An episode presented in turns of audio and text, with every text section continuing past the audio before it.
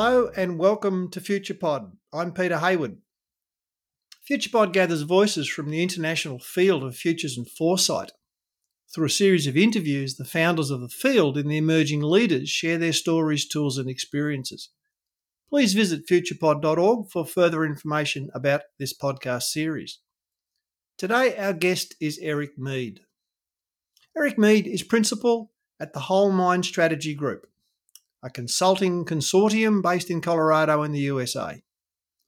Through inclusive and innovative facilitation, as well as by contributing his own insights based on experience and forward looking perspective, he accelerates the shift to a better world.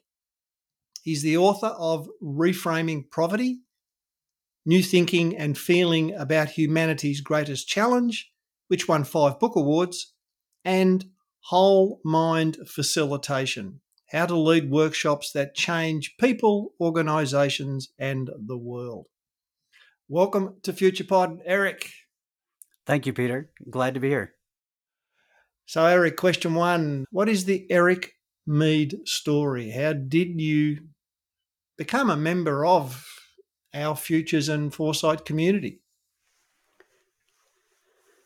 Well, I guess those are two slightly different and, and related questions. The Eric Meade story is definitely that question captures my interest because I've spent a lot of my free time over the past year putting on paper some draft of a memoir of a certain period of my life. And I've learned that there's what happens to us, and then there's the deeper story that's happening. And that's really what you want to write about. And I'd say the Eric Meade story is um, maybe a redemption story.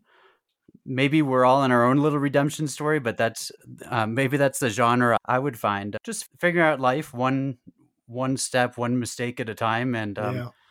and it's a work in progress. and when I say that, I'm talking about the memoir, the life, and the uh, redemption. if there's a genre to the Eric Meade story, maybe that's what I'll choose at this point.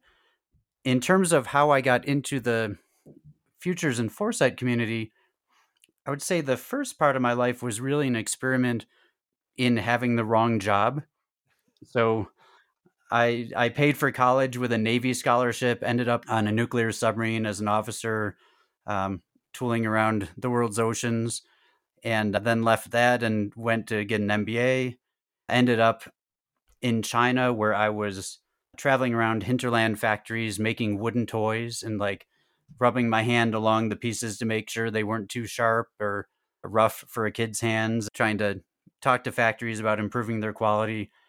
And then I ended up I was still in China. I was living in Shanghai and I I had gotten married, I had a daughter and my wife and I were out in the the park outside our apartment complex pushing my daughter around in the stroller she was a few months old and we ran into a guy who lived in the same complex his name was john and we exchanged business cards when we met and he was an american and his business card said futurist and i said what the heck is that and he told me about it and it felt a lot like what i did in my free time for fun but he was getting paid for it right. so we went out to a local starbucks not far from our apartment complex, and he told me more about it. And then a little bit more serendipity. I had to leave China after you renew your visa a few times. Yep. When you live there, you have to leave, come back in, and you start the process again.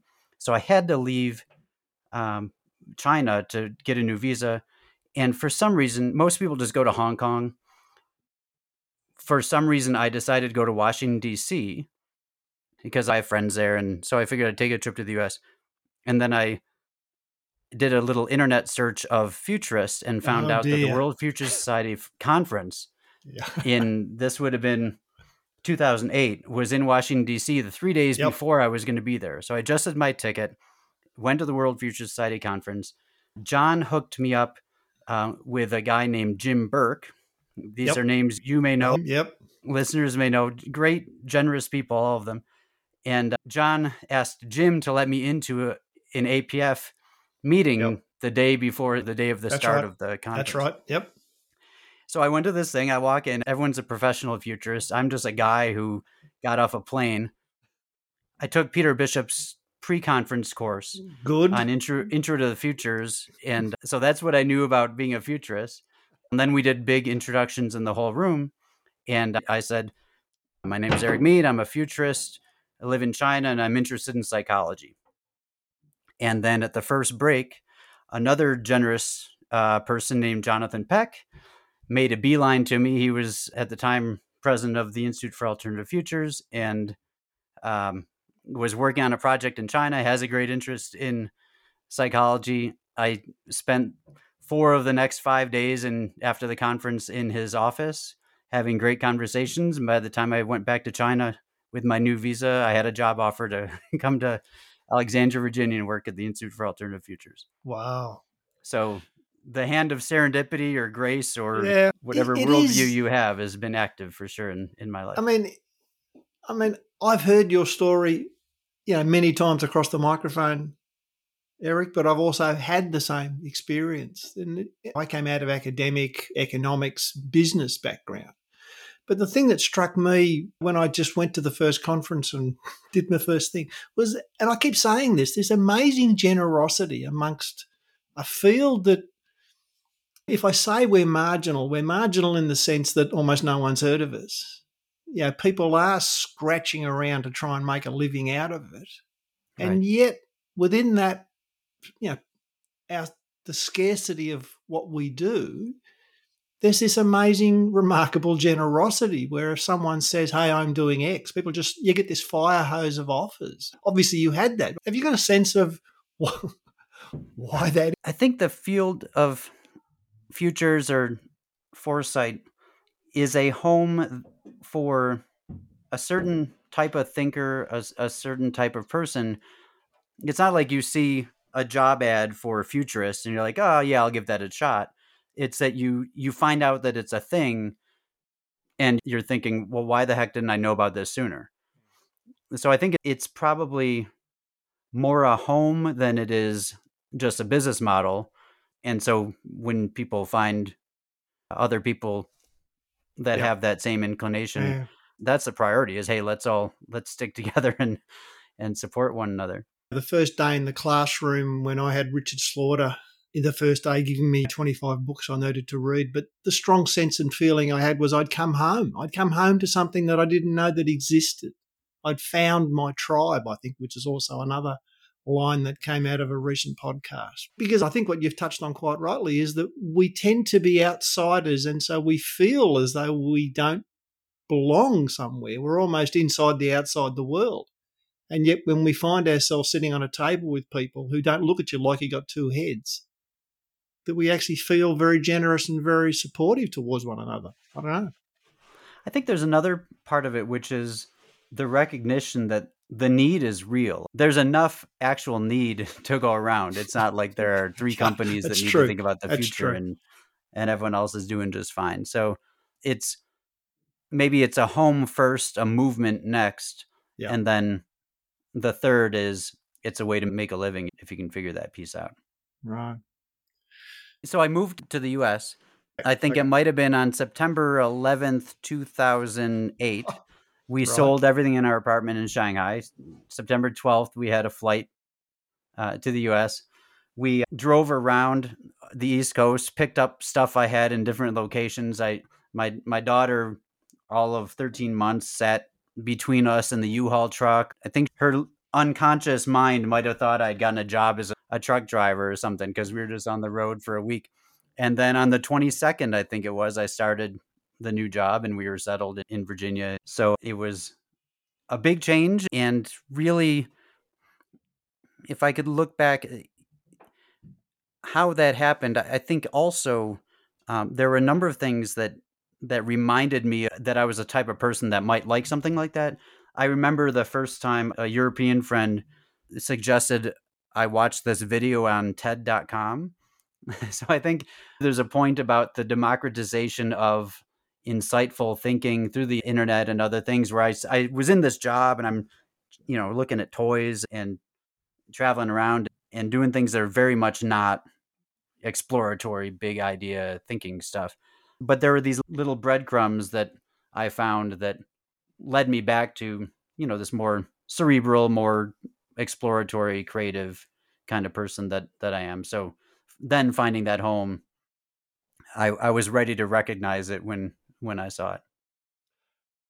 So, I mean, you did an MBA. You had the life experiences of both the military and the entrepreneurial spirit of China. What what were the things you then started to deploy when you called yourself a futurist and you started to do this? Was it just going back into your bag of tricks that you had, or was it about acquiring a new set of frameworks and tools? I think the first thing was it was reawakening a way of thinking that I did as a kid, and and a lot of futurists would probably tell the same story. Yeah. The first futurist work I ever did that I could really call a futurist bit of work was when I was in college. I took a full year of British history. And the professor kept on reminding us that if you added 100 years to a big event in British history, you would get a corresponding event in US history. Okay. And I thought that was pretty cool. If you look at the Glorious Revolution of 1689, yep. add 100 years, you get our revolution Correct. in the US. You can play out the pattern of the Napoleonic Wars, the British Army leads in defeating Napoleon and takes on this global hegemon role, and the U.S. Uh, after World War One, same thing. So that got me thinking. Okay, well, if we add hundred years to American history, if there's this pattern, then we can start to d- develop the profile of the next global superpower. Mm. Right. And so I played it all out and I came up with two candidates. I came up with Germany and Japan, which had the minor complication that whereas the US, for example, had won its war of territorial expansion, the Mexican American War, Germany and Japan lost their wars of territorial expansion 100 years later. Uh, but hey, they were the candidates I came up with. And so I've always been I've been watching as the 21st century started what is Germany going to do and what is the role of the EU and is that pattern that I found as a 19 year old undergrad is there anything to that? So it wasn't so much about the tools I'm this may come out later as well I'm a little bit agnostic when it comes to tools and frameworks. What I'm about is how do you spark the new thinking? So I like having tools in in my toolkit and i think tool is the right word to use for that. It's eh, it's a tool to use for the job for which it is appropriate. But as i got into futures it really was reaching back to the more creative pattern recognition kind of thinking um, that i did even as a kid. I have to ask at what point is there a pivot to your first book which is the one entitled reframing poverty well, I think the book is consistent with what I do as a futurist in that it is really a reframing.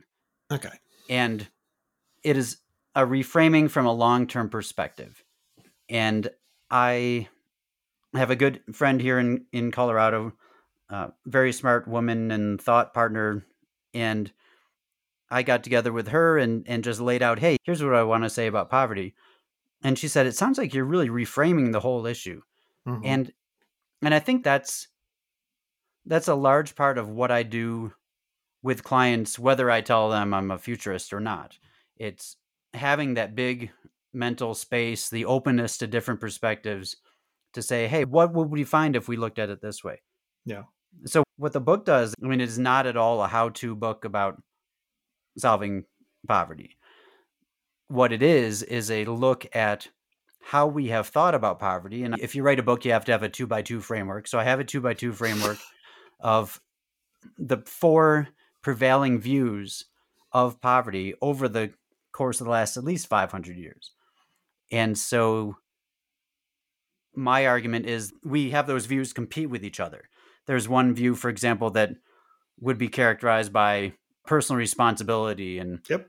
these people need to you know get off the sofa and and go get a job that's one view another view would be that it's largely systemic or all systemic and institutional and that could be around forms of discrimination racism sexism it could be just generally a lack of jobs a lack of quality schools those types of things And those views are just consistently fighting with each other. Yep. And there are two other views.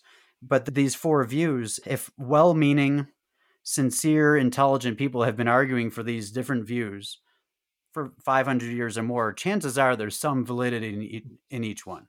Yeah. So then, how do we take the best parts and then not just allow for them all in kind of an ecumenical sense, but also how do we integrate them and and that's where I bring in some development psychology, some complexity theory, and I say, look, let's reframe poverty in a way that captures that long term perspective and understands. One of the things I say in the book is that poverty is the initial condition of the human species. At one point, we were all roaming around hoping we could find some nuts or some berries or some game to hunt and eat. And when I do workshops on this, on the book, it's I, I usually start with a little small group exercise, and the question is, who's the first person in your family line to get out of poverty, and how did they do it? And what you find is everyone is connected to this. So it is the initial condition we all come from, most folks don't have to look more back more than a few generations to see how they came out. And so the focus is still on this long-term trajectory of okay here's where we started here's where we are now here are all the factors that are in play and then we can think about where we might like to go from here. Thanks eric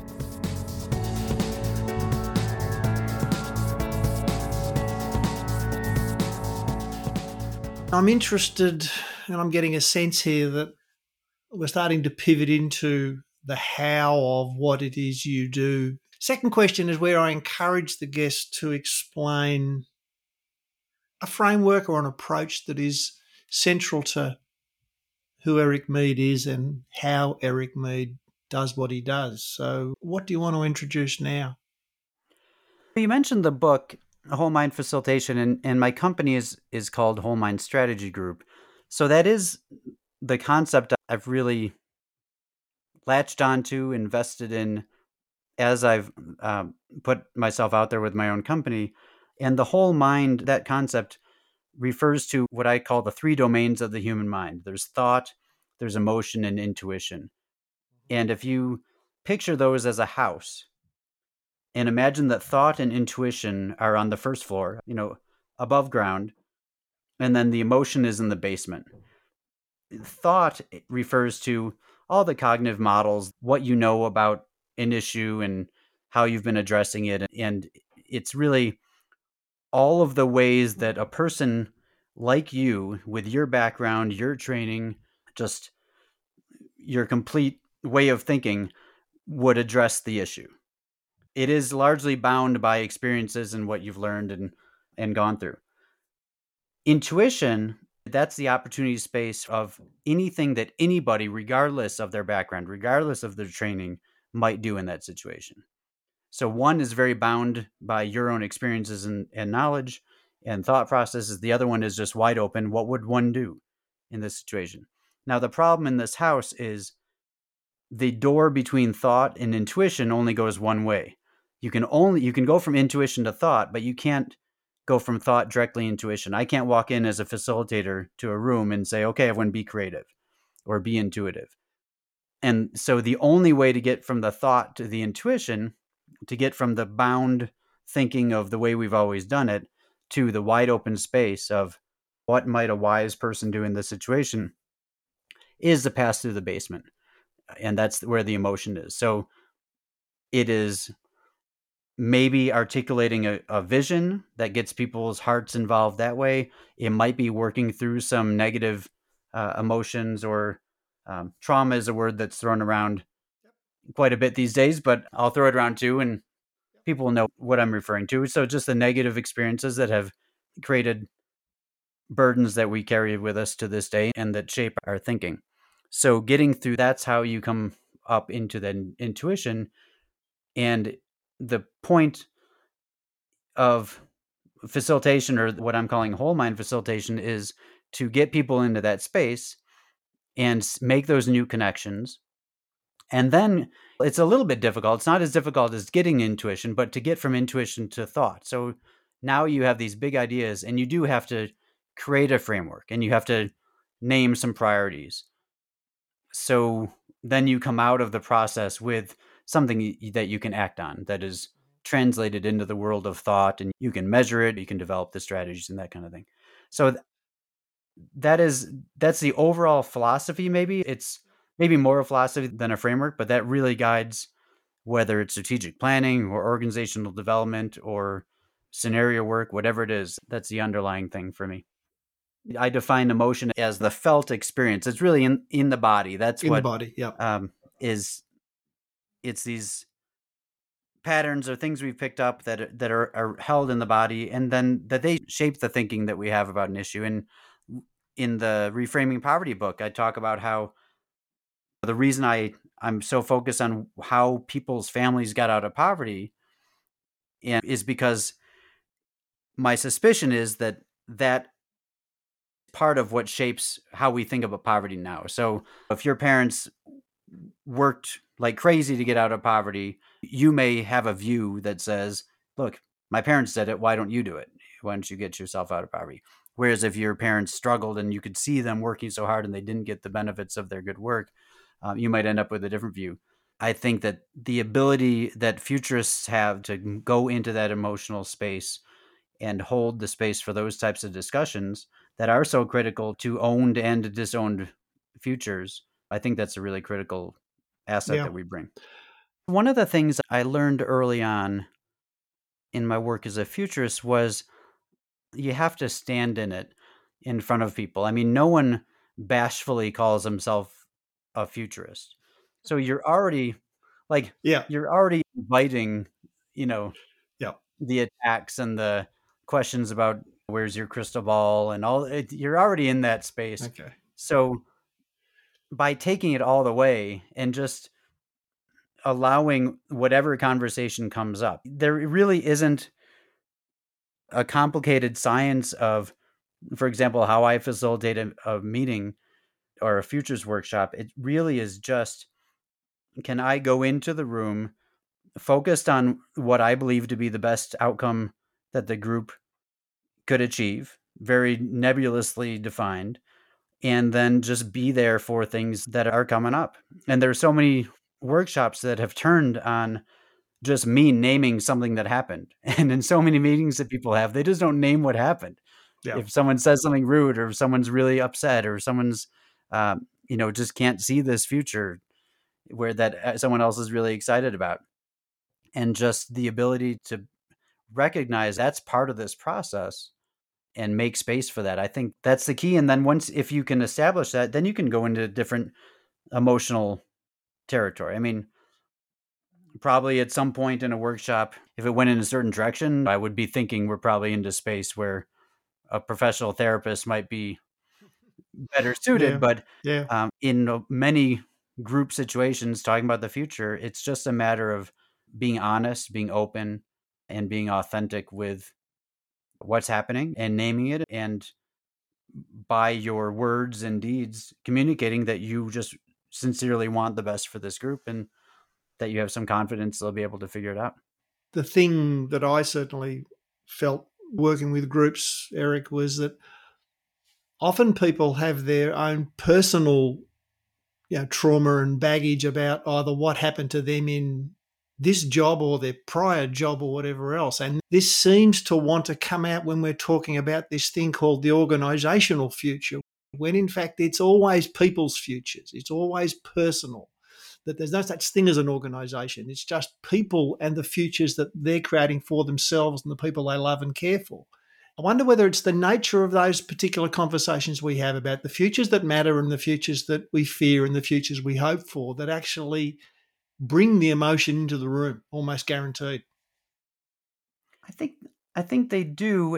We are unique, perhaps, uh, among professional consultants or facilitators, in that we're not bound to one particular approach or one way of viewing things. So we may be among the few people that organizational employees work with who can create the space for them to, to, to recognize the truth that you just stated, which is it's not an organizational future. It's people creating the, a future that works for them and, and for others. And it as soon as it's just the organization, then the machines have taken over. I mean, it's yeah. It's just the the structures are driving things, and who wants to live like that? So our ability to just own that space of, look, we're all going to be, assuming we don't go extinct, we're all going to be here.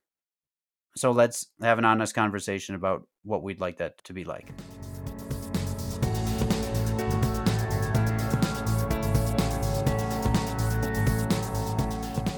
The third question is the one where I ask Eric Meade, citizen of the world, father in Colorado. What are the futures that are emerging around you that you know are getting your attention, that you're sensitive to, that you're interested in, both from a they might be interest through optimism, hope, and they may be interest through anxiety, fear. But you know, what are the futures that are really occupying you as they start to emerge? So I would say that the over the past two years with COVID and a couple months ago we were really worried about COVID. Now in the U.S. we're not talking about COVID. It's are we in World War Three? So yeah, um, it's been a tough couple of years, and during that time, I'd say my view of the emerging future has forked a bit.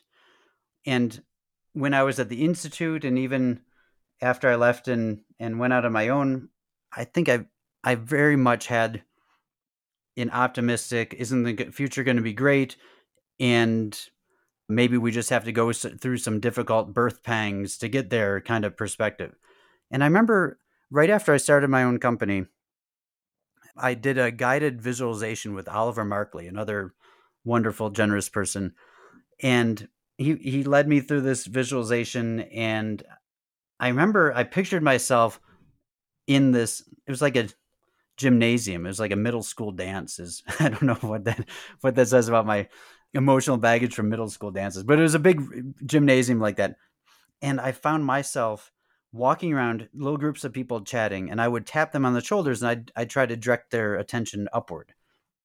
And it, it felt powerful at the time. And what I took from that was that my job was to inject myself into conversations to convey the possibilities, convey, look, there are th- good things happening. We need to to find them and we need to accelerate them. And that drives a lot of what you said about me in the introduction about accelerating the shift to a better world and and that's very much in that spirit. So then the pandemic happened and it coincided with my midlife crisis so that's convenient but it makes it difficult to attribute things to one or the other i'll turn 48 later this year so I started to maybe let go to the extent that I was just a halcyon view of the future of isn't everything going to be great? We just have to get through to it. I might have let go of that a bit. The future might have compressed a bit toward me as I just focus on okay, how can I keep my family safe and answer some of the questions that a lot of people were dealing with. But as I come out of that experience, I'd say I'm looking at the future three different ways. And I think they're all true and they need to be held it's one of those paradoxes and you need to hold them all in your head at the same time. So there is the progress view. I think evolutionarily or the adult development and the integral, all that work has always been interesting to me. So there is that, and we can hold out that possibility. And I think there are also reasons for us to think about the future in terms of extinction. And I'm not going to make a scientific argument. I'm making more of a, uh, a, humanitarian or just a human argument that it's worth thinking about how we would want to live if we knew that 20 years from now, 10 years from now, next week, we were going to be extinct. And I think we all deal with that in terms of our own mortality. But you can get through that by doing a great work of art, having kids, there are other ways that we think of creating a legacy that so we're not really totally going away. But if you're thinking about nuclear weapons, if you're thinking about climate change, I think it's worth thinking about how you would live your life over the next X years if you knew that the whole species were going to go extinct. And how can you go extinct with dignity? How can you do that the right way? So that's the other view that I think is worth taking.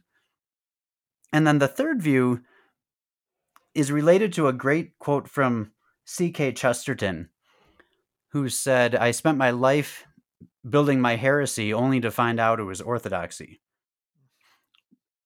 And that view assumes there may not be big fundamental changes, but we all are going through our own process, our own journey. And as we need new things, we create them. So this is where the patterns of every hundred years or just on an ongoing basis, every generation has its wars or its depressions or its different events. And it's just the world is as it is. And the future is more shaped by how people themselves are dealing with the things that are appropriate for where they are in their lives. So paradoxically, that's the one that maybe gives me the most hope because if you recognize that even all the stresses that we face now with war and climate change is a little unique, nuclear weapons certainly uh, is unique post 1945 compared to before, but there have always been issues. The US is in a difficult place politically right now, heavily divided. The 1960s were also divided. There were other times that were bad. World War II was arguably worse than World War III has been so far. So that's the third view is making peace with the present in all of its messiness and destructiveness and also promise. So those are the three views that I I'm trying to explore. How do you hold those three in mind at the same time? And just like you might do with a scenario project where you say, "Hey, let's come up with three or four scenarios, figure out what we would do strategically in each, and then the things that show up in all three or four scenarios we definitely need to do how would you apply that to this as well and say how would i want to act if i knew the entire species were going to be extinct 10 years from now how would i want to act if uh, progress is happening and it's just painful and there really is this you know transformative future ahead of us and how would i want to act if i just had to recognize that this is life? And these are things that happen and then from those strategies or actions that have been identified across those three futures what's consistent? What serves you well in progress as well as it serves you knowing that you'd be extinct in 10 years and and how do we align ourselves around those actions yeah that those three are interesting. They've come up a couple of times, as you'd imagine, in the podcast. The second one, I think, uh, Riel Miller coined as "How do I be a good ancestor?" His notion of you know, if there will be people coming after us, way after us, how do they look back to us as a species, as a generation, and feel some sort of gratefulness for them? But I wonder if all three of those are about coming up with a form of ethic of how you live in the face of the truth of each of them. I think that's I think that's right and this is the part that we probably shouldn't tell non-futurists is that a lot of the value of exploring the future is figuring out how the heck you should act right now that you're not doing. But it is a more personal ethic. I say in the epilogue of the poverty book, I say something along the lines of we are all completely connected to one another, and we are each fundamentally alone. And at least in, in the way I approach the problem, there is a driving toward, okay, how do I act? So it, it is ethics at a, a very personal level because a lot of these things are so far beyond my sphere of control. And I'm not saying that to be fatalistic. I'm just stating the fact that I have limited power to mitigate or reduce climate change. I have surprisingly little influence over whether or not Putin is going to use nuclear weapons. These are things that I cannot control. So it really drives to a personal ethic. And I think that touches on the point you made earlier about how organizational futures become people futures. Because when you inject a future, it, it raises big questions and it drives people towards figuring out what their lives are about and what they want to do. And is that the new thinking that sort of sits at the core of really the two books you've written and the work to this point? That the thinking is not just to be creative and novel and open, but to actually be deeply aware of the consequences of the decisions you can make. I don't know as if that's exactly how I would frame the work and the books a bigger theme for me, and I started with the redemption story when you asked what what's the Eric Mead story, and I said it's a redemption story, and I think that maybe where I am right now is that what we need is a lot more forgiveness about where we are and about the fact that all three of the futures I just described are possible. So I think about in the extinct future, that seems paradoxical to even say, but the extinct future, I think about the movie Don't Look Up, and I don't know how much yeah. yeah. play that movie got in Australia because Oh, yeah. it's, Yep. it's built around some pathologies that are maybe uniquely American. But the way they end that, where it is about it's just expressing gratitude and forgiveness. And so spoiler alert, all those things are useful in the other in the other futures as well. And the world would Yeah. be a, mu- a much better place in the progress scenario or in the this is just what life is like scenario. But I think that's the theme that I'm finding in my past writing, my current writing, and my work is how do you just create forgiving spaces and frameworks? Hey, all four views of poverty all have some validity. There's some forgiveness in that. So you don't have to argue. You don't have to be mean to each other about it. Let's just recognize that and pull out the best pieces. In a workshop, it's the same. Everyone's got different perspectives and great. And for good reason. And let's pull out the best pieces and let's stop viewing other people as defective versions of ourselves because they disagree.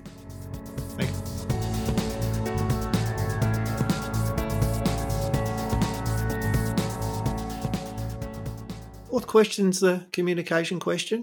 So, how do you explain what Eric Mead does to someone who doesn't unnecessarily understand what it is that Eric Mead does? I would say the reframing aspect of my work is one big thing. And people who have worked with me as clients, they will consistently speak to my ability to reframe the issues, the problems in ways that generate new insights and, and new creative work to solve the problems or, or mitigate. So I think having the mental space to reframe, I think that's something that I often use to describe it. And then the other thing, which I, I'd be curious if you've heard this from other futurists, is just I often say that I go into rooms, I act like myself, and then later on when I send an invoice, people pay. so uh, it's a nice gig, but I think so much of this work is just inherent in who we are Yeah. that it really is just it's not what you know it's not that specific tool it's not that one article that you've read it's that you're going in and you're creating the mental space and the emotional space the intuitive space to have much more productive interactions with people and to the extent that I can stand in that and do that then I know I'll be successful the only time I get concerned is when the ego creeps up of well am I going to look expert enough? Yep. And that's a dead end road right there. I don't think anyone's actually described who they are and what they do quite as honestly as you described then. I mean, my sense there, if I play back what I think people are responding to when you do that, is the absolute um, honesty. But you turn up as you are and from who you are and everything you- that comes with that. You start, and what you are encouraging people to do, whoever they are, is come up as you are. In other words, turn up as you are. Don't turn up as something you think you want to be or you, or I want you to be. Actually, we want you to be who you are, good and bad, and then let's use that as the fuel for how we work together. I think that's spot on, Peter. And I had a mentor um, named Doug Krug, still do have a mentor named Doug Krug. And he's here in Colorado with me, but years ago, I asked him maybe how he achieved some certain outcome in some workshop setting. And he said, I just assume that people are going to show up as who they are. and I go from there. And that's exactly what you just said. So, to the extent that I can do that and be honest and even make mistakes and if i say hey i just made the mistake or hey i don't know you know in a workshop it's very powerful to say i don't know what we should do right now does anyone have any ideas i mean that's not my that's not my go-to tool but just the honesty and the authenticity in the moment to say look we just want to make things better and and how do we do it i think that's key to it i mentioned in the facilitation book that i noticed there are a couple of facilitations i did a number of years ago where I just made kind of silly errors like early in the workshop. Like there was one like I I got into talking about something and I forgot that we were supposed to go to a break. So someone had to raise their hand and say, "Can we know, have a break? can we take a break? I got to use the restroom." I was like, "Oh yeah, we're supposed to take a break." So what I found after a few of those was those workshops ended up being incredibly successful, and I just wonder if the fact that people are sitting in the room and they're thinking, "Oh, I can't make a mistake," and then the mm. dang facilitator makes a mistake, and it just opens things up. So I think it really is about being who you are and and recognizing other people are going to be who they are and making that okay. I think mm. that's it's not rocket science, but it seems to work. I'm going to say I agree on it, but I'm going to give you a but or an and, which is you're also evoking this notion of forgiveness. You're also modeling this aspect that there is no right wrong in this. We're just doing our best, and our best might actually get where we want it to, or our best might take us away. But hey, it doesn't matter because if we forgive and forget and we kind of move on, then everything contributes if we can be as generous and open to the process and the people in it. Yep, I think that's right.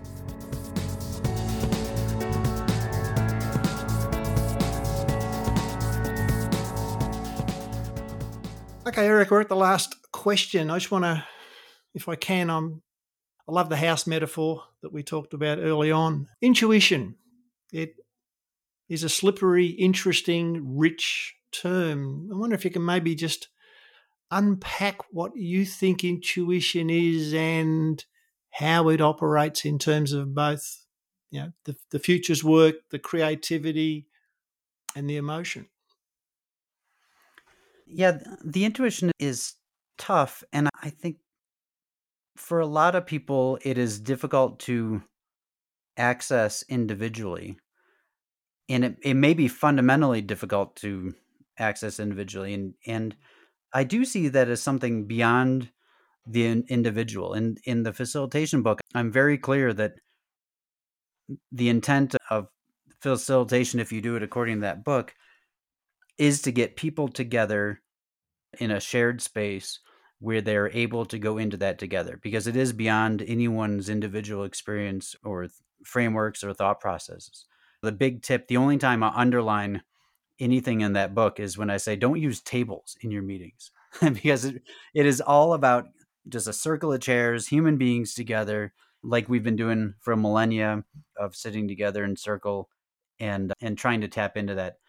Now, where it comes from. Is it a part of the brain? Is it beyond any of us, beyond all of us? I think that all those answers might be true at the same time. The mechanism might be through the brain and the source might be external. I would say that I do operate as a futurist from a deep faith and it's I I won't name what the faith is in even if I could. I would say that both the progress future that I described of, hey, everything's getting better and better, that might be too juvenile approach to the deep faith that I'm trying to articulate now. And then the extinct future that I described kind of denies that faith. So the future that maybe most consistent with where I am on the faith level is that future of look, the world is as it is. The real question is how are we making peace with it and with ourselves and operating in ways that shape our present in a way that we'd like and also at least a view to the type of future we're creating for ourselves and for uh, those that come later. So I will leave it as nebulous as it was at the beginning because I don't know as if there's another option, but it is central to how I approach life and the future. And to me, that has to be an important part of it. Yeah. Look, Eric, it's been great to meet you. I've had an absolutely great time talking to you about your work. Thanks very much for taking some time out to spend some time with the FuturePod community. Thank you. It's been a good time.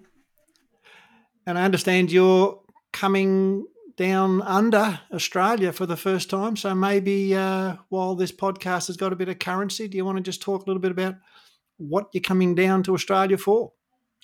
Well, I'm actually coming down because my pandemic hobby was picking up the bass guitar I've owned for 20 years and had played about five times. so I'm in a rock band that is, in quotes, maybe touring Australia. Uh, we have at least two gigs lined up next summer in in your part of the world. I'd love to make contact with folks if they want to talk more about the future. So maybe some people who hear this will uh, reach out and we can grab a coffee or something. That'd be great. That'd be great. Well, I hope the book continues to, to go well, and and I hope the trip to Australia works well. But thanks very much, Eric. Thank you, Peter.